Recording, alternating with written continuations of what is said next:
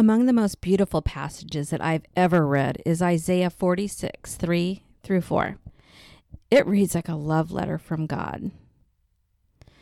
It says, "Listen to me, O house of Jacob, and all the remnant of the house of Israel, you who have been born by me from birth and have been carried from the womb. Even to your old age, I will be the same, and even to your graying years, I will bear you. I have done it, and I will carry you, and I will bear you, and I will deliver you."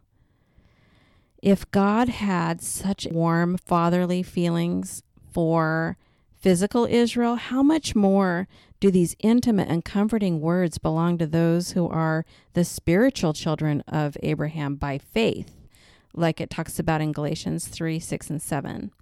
Whose hearts are fully His.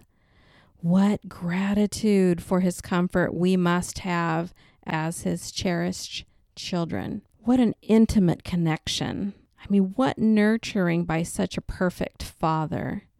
This bearing He endures, this carrying of us daily, this continual delivering of us from evil for the remainder of our days will forever be our inspiration to express our appreciation to Him in the specific ways that He's asked us to express our appreciation.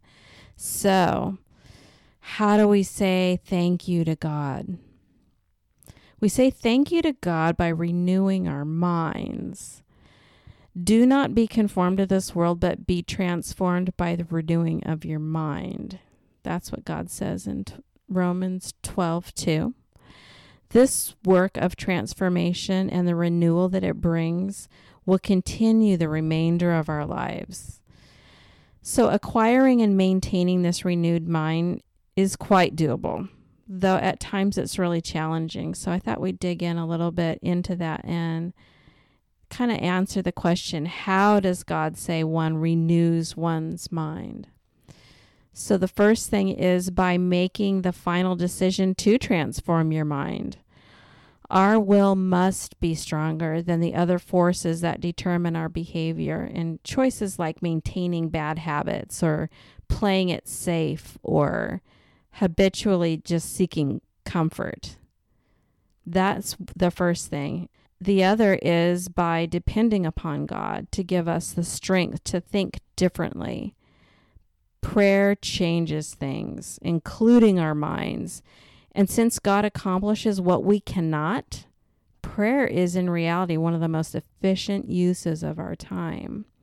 So that's how God renews our mind, through the strength that He gives us to change our thinking.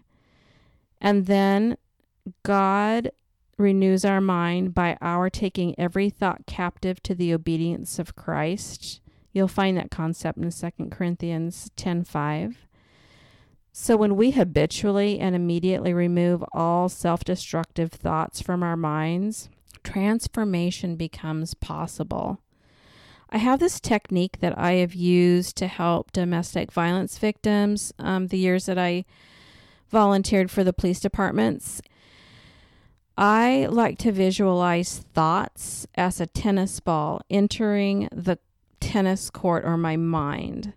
So any untrue thought, any exaggerated thought, any destructive or unproductive thought is allowed to stay only long enough to bounce before I whack it out of my mind, you know. So just that second where you have that realization, that is not true. That is destructive for me to think about, and it's not productive.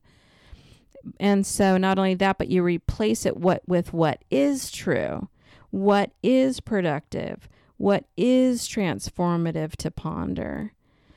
So we must feel it to heal it. So I'm not talking about blocking out reality.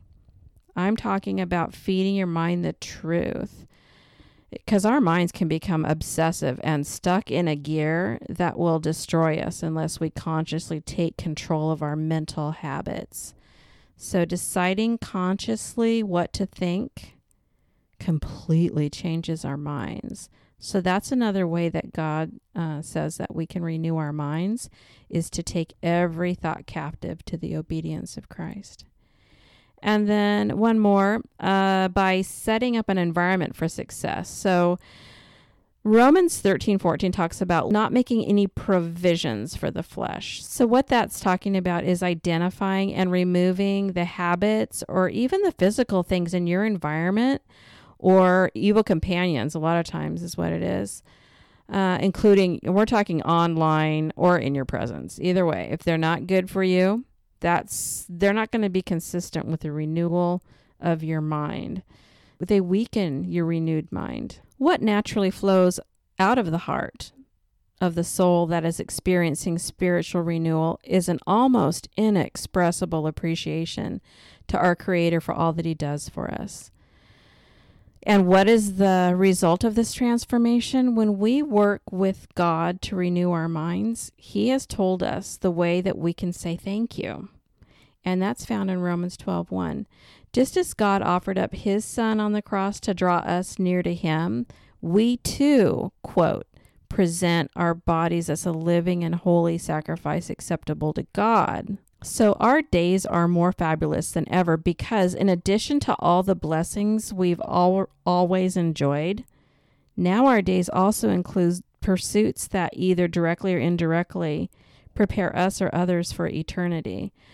For example, we'll spend some time with eyes lifted looking around us to see who might need a little love today, some compassion. Very fulfilling. Every day we'll spend some time seeking the wisdom of God. That's fascinating.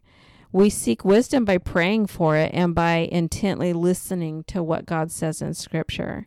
In Proverbs 2:1-6, we're advised by God to seek for wisdom intensely as for silver. What an amazing richness such seeking produces. Wisdom brings with it practical solutions to the present challenges and other priceless blessings that no amount of silver can buy. So how else can we show our appreciation? How else can we say thank you to God? Well, get excited about doing what you were created to do. Ephesians 1:4 says, He chose us in Him that we would be holy and blameless before Him. Ephesians 2:10 further explains, we are His workmanship, created in Christ Jesus for good works, which God prepared beforehand so that we would walk in them. Sometimes saying thank you will mean denying ourselves in order to be better prepared for those good works.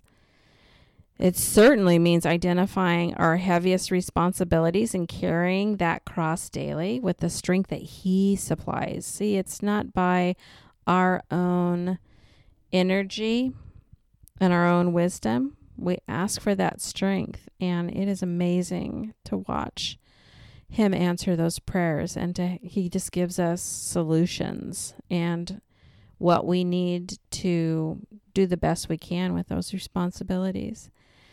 It may sometimes mean we must do what we should do rather than always doing what may be more pleasurable at the moment. It may even mean at times trading some earthly gain for some spiritual gain. Wow. So is using your life to say thank you to God worth all that? Yeah. I think it's the best bargain ever. Jeremiah 17:7-8 is a lovely reminder of what it is like to trust God's way. So here's what we get for those sacrifices, among so much more.